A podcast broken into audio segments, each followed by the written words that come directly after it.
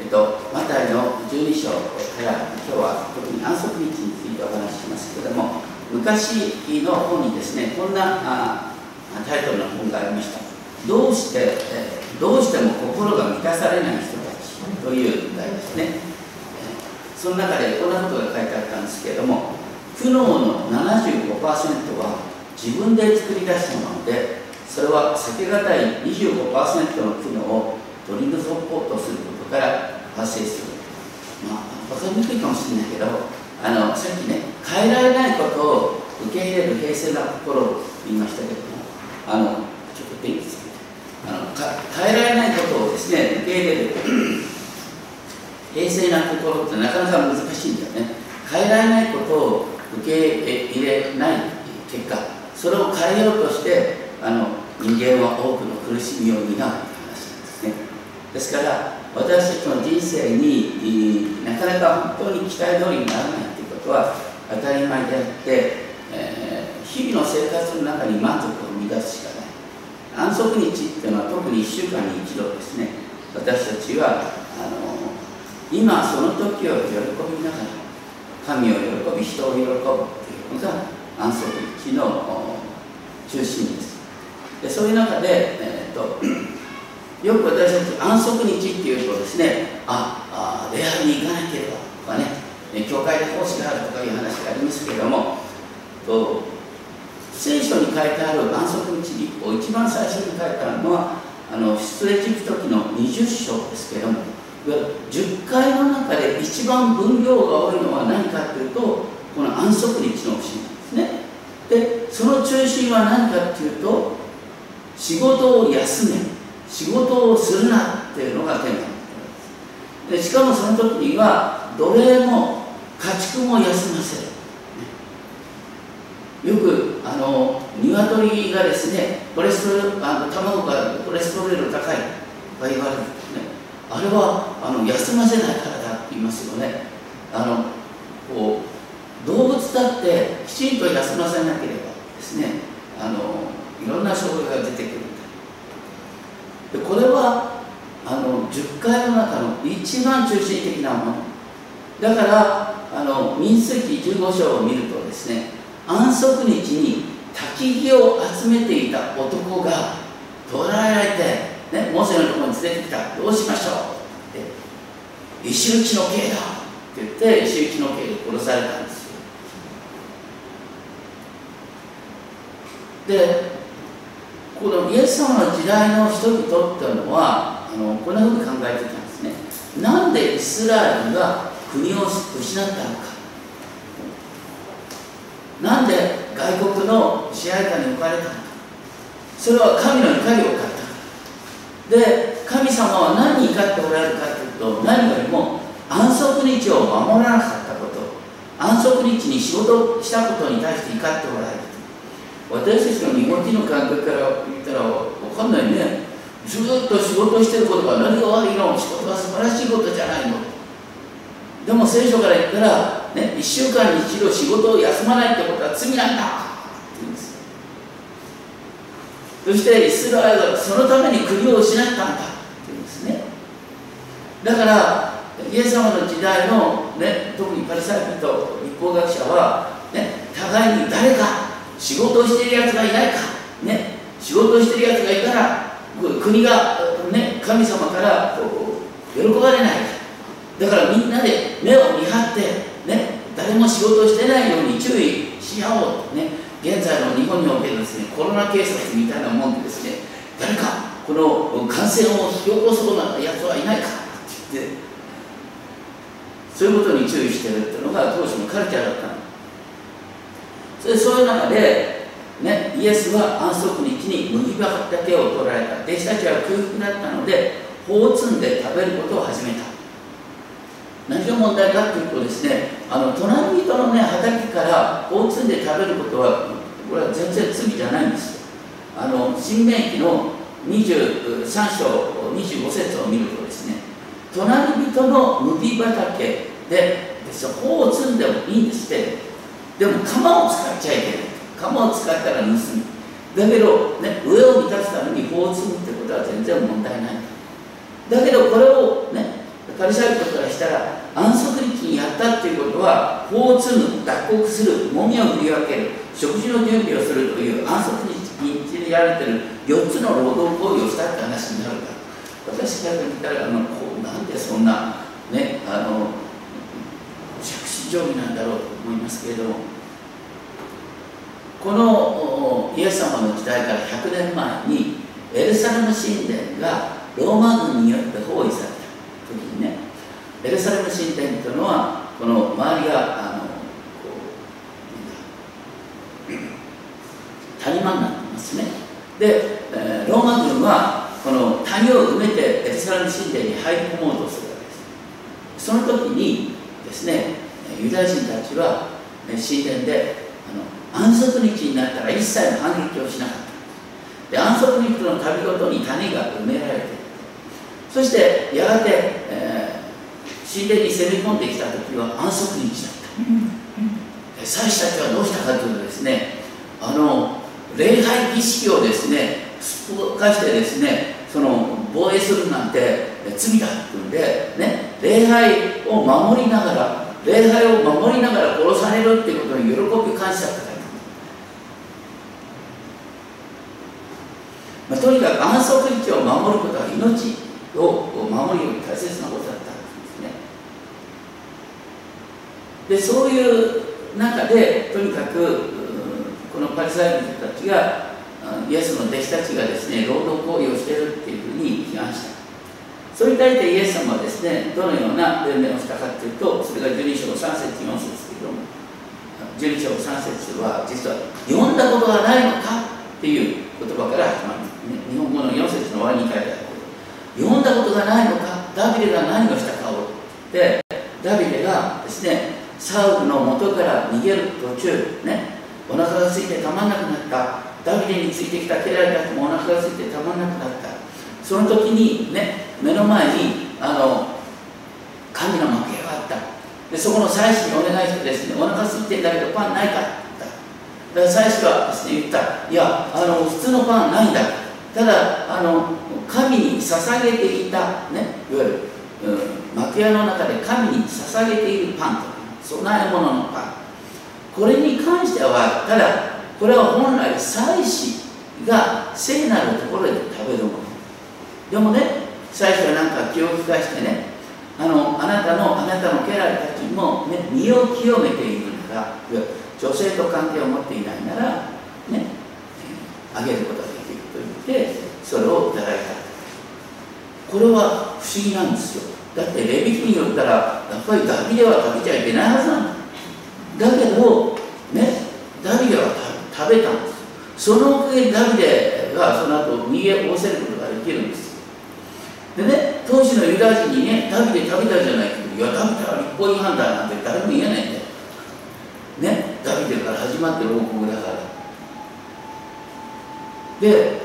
だからイエス様はそれを通して何を言ったかというと立法を柔軟に極めて柔軟に解釈する例があるでしょ？うって言って。それで暗に言ってるのは、ね、イエス様はダビデの子として現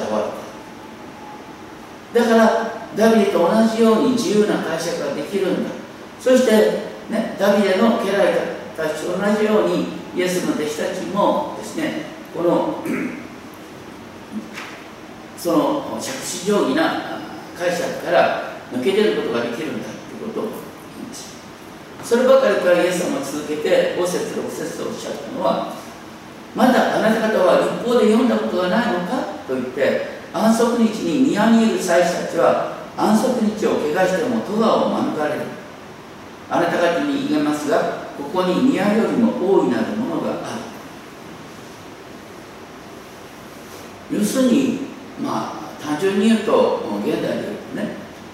牧師はね日曜日は仕事をせずにね礼拝を守りその後家族で一緒に食事をしましょうっていうね。だけど牧師にとっての一番の忙しい日が日曜日だよね。どういうこと、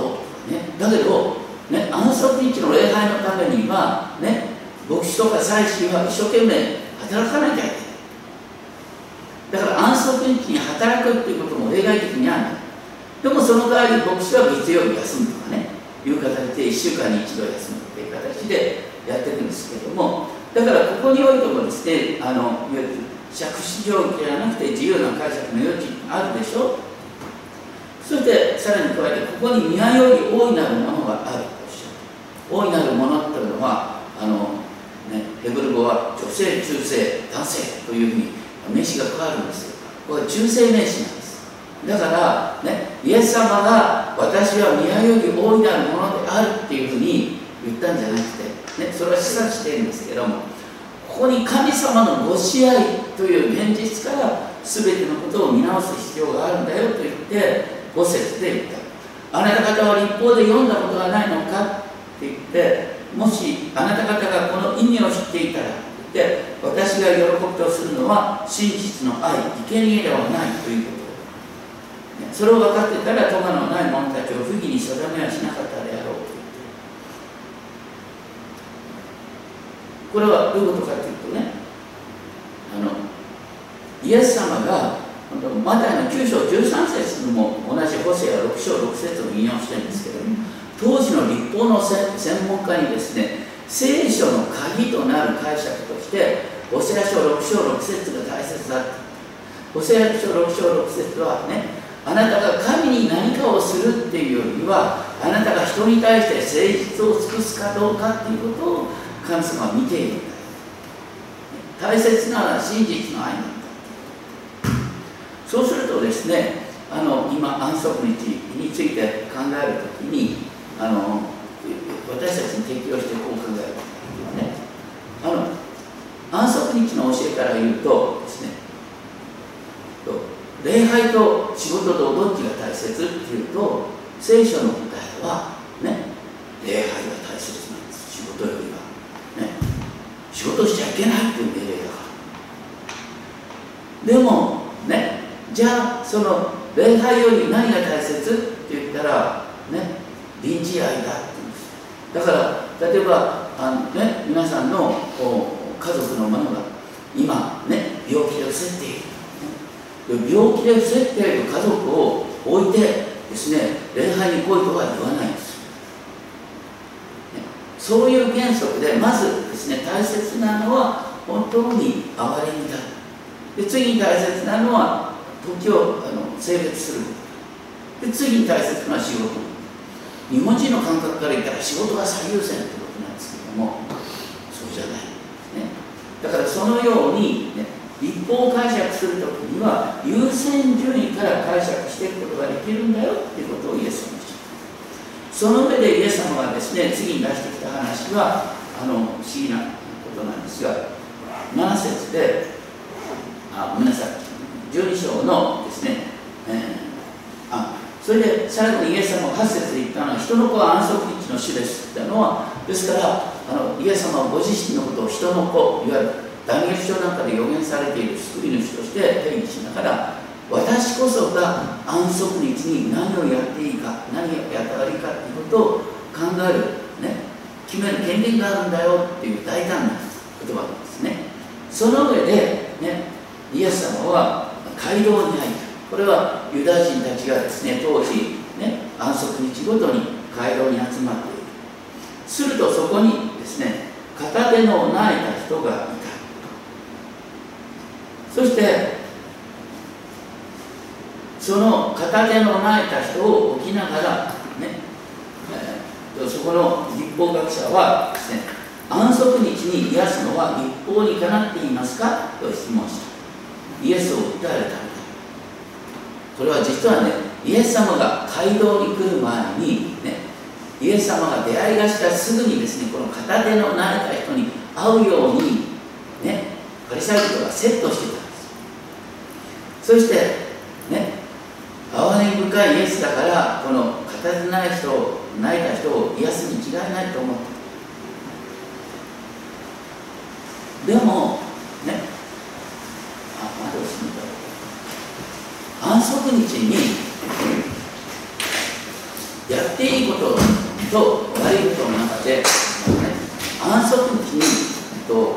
緊急な病気を癒すことは当然許されるんですけども明日まで待っていい話はねあの明日まで待つんです。これは当たり前だよねだって私たちの社会だってさ普通日曜日は病院休休むでしょ？ね。であの病気だからといって日曜日でも癒せとは言わないのね。明日まで待てるものは明日まで待ちましょう。だけど救急医療というのがあって、ね、救急医療を例外的にね、えー、こう癒してもらえる。だからこの時もそうなんです。だから片手の泣いた人は緊急じゃないんですよ。だから安息日に癒しちゃいけないんです。安息日に癒すと労働行為になるんです。これは大切なことですよね。あの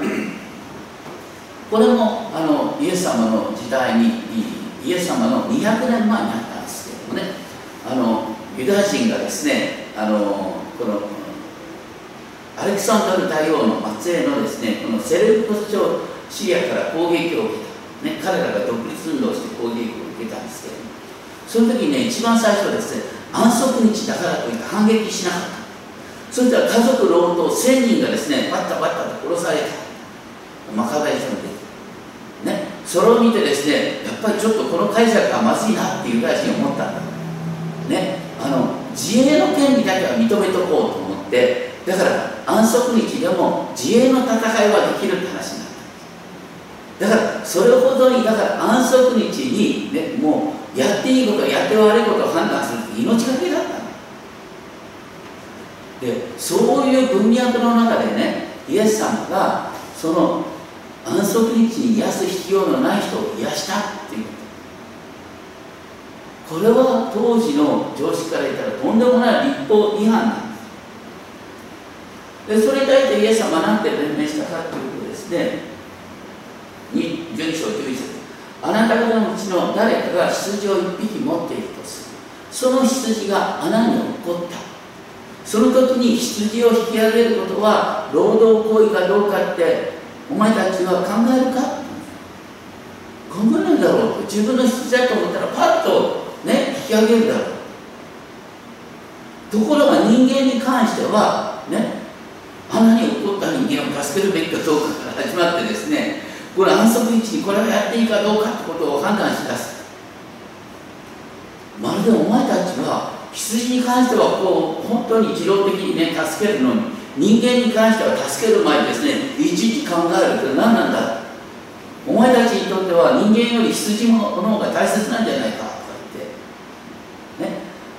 人間の方がはるかに大切でしょう。だから安息日に癒すっていうこと自体をどうして追悼するのか。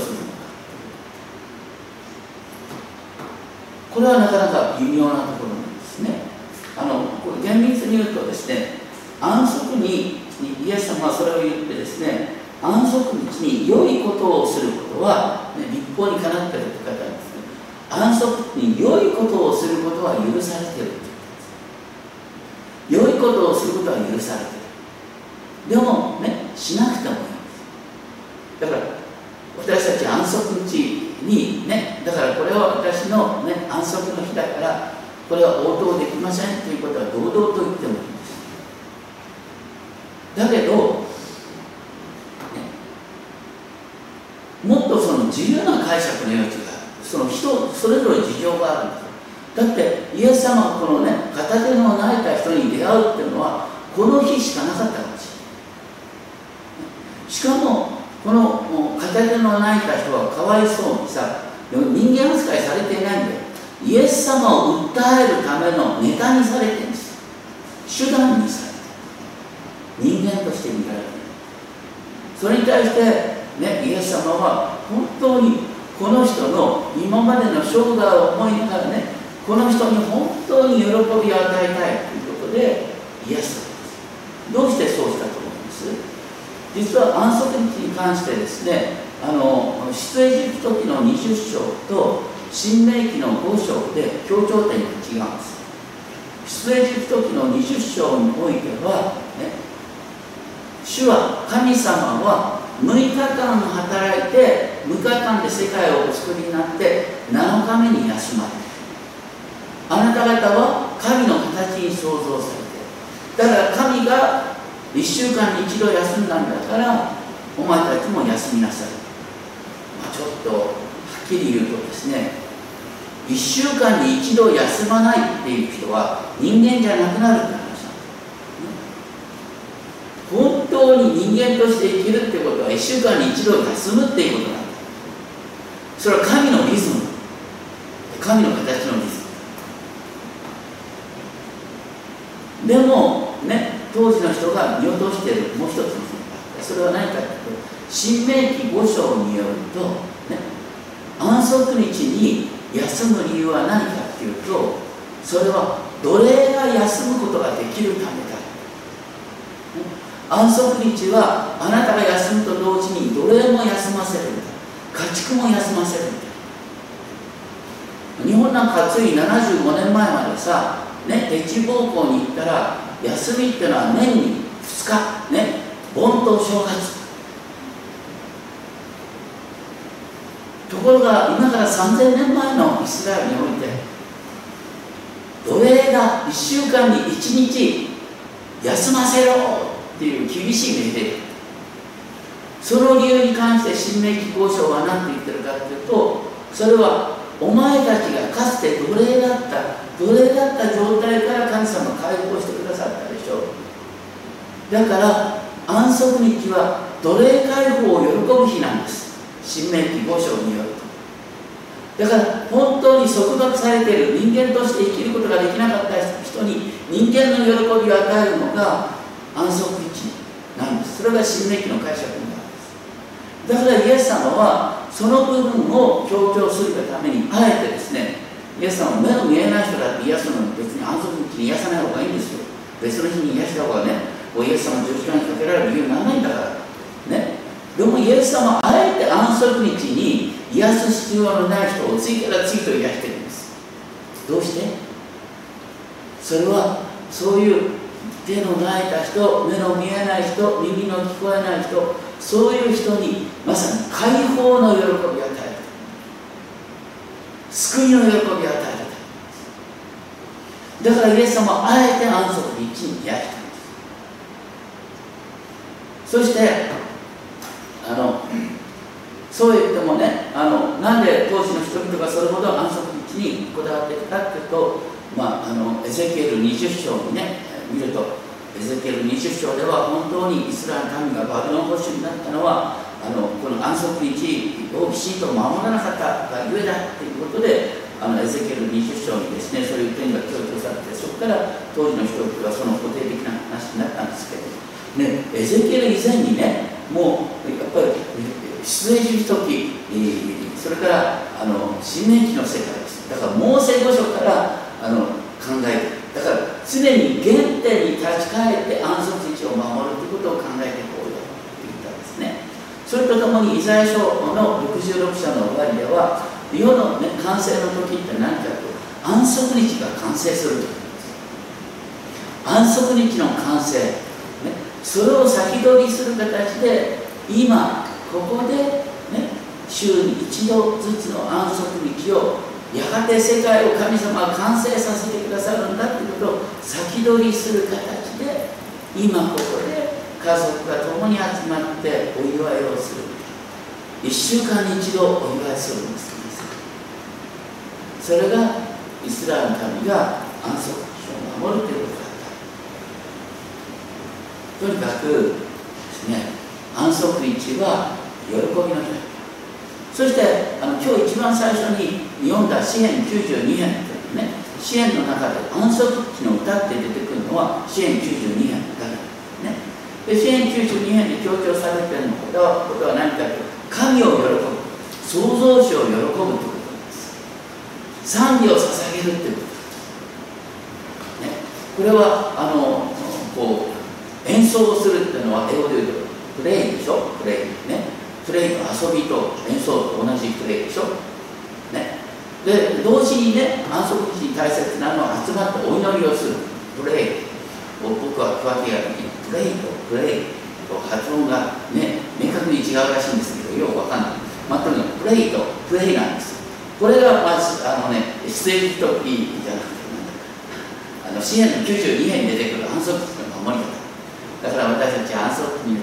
タイムごとにですねお祈りに集まる人たちにですね遊ぶんだ喜び合うんだっていうねそういうことを再発見する必要があるのかなと思います。お祈りをしましょう。天のお父様本当にあなたが安息日を成立してくださったことを感謝します。しかし現実に今コロナ蔓延で私たちがなかなか安息日を喜ぶことができません。どうか私たちを私たちが本当に安息日を喜び合うことができるようにあなたがこの感染症を一日も早く抑えてくださいそして多くの人とか共に集まってあなたを祝い喜ぶことができるように導いてください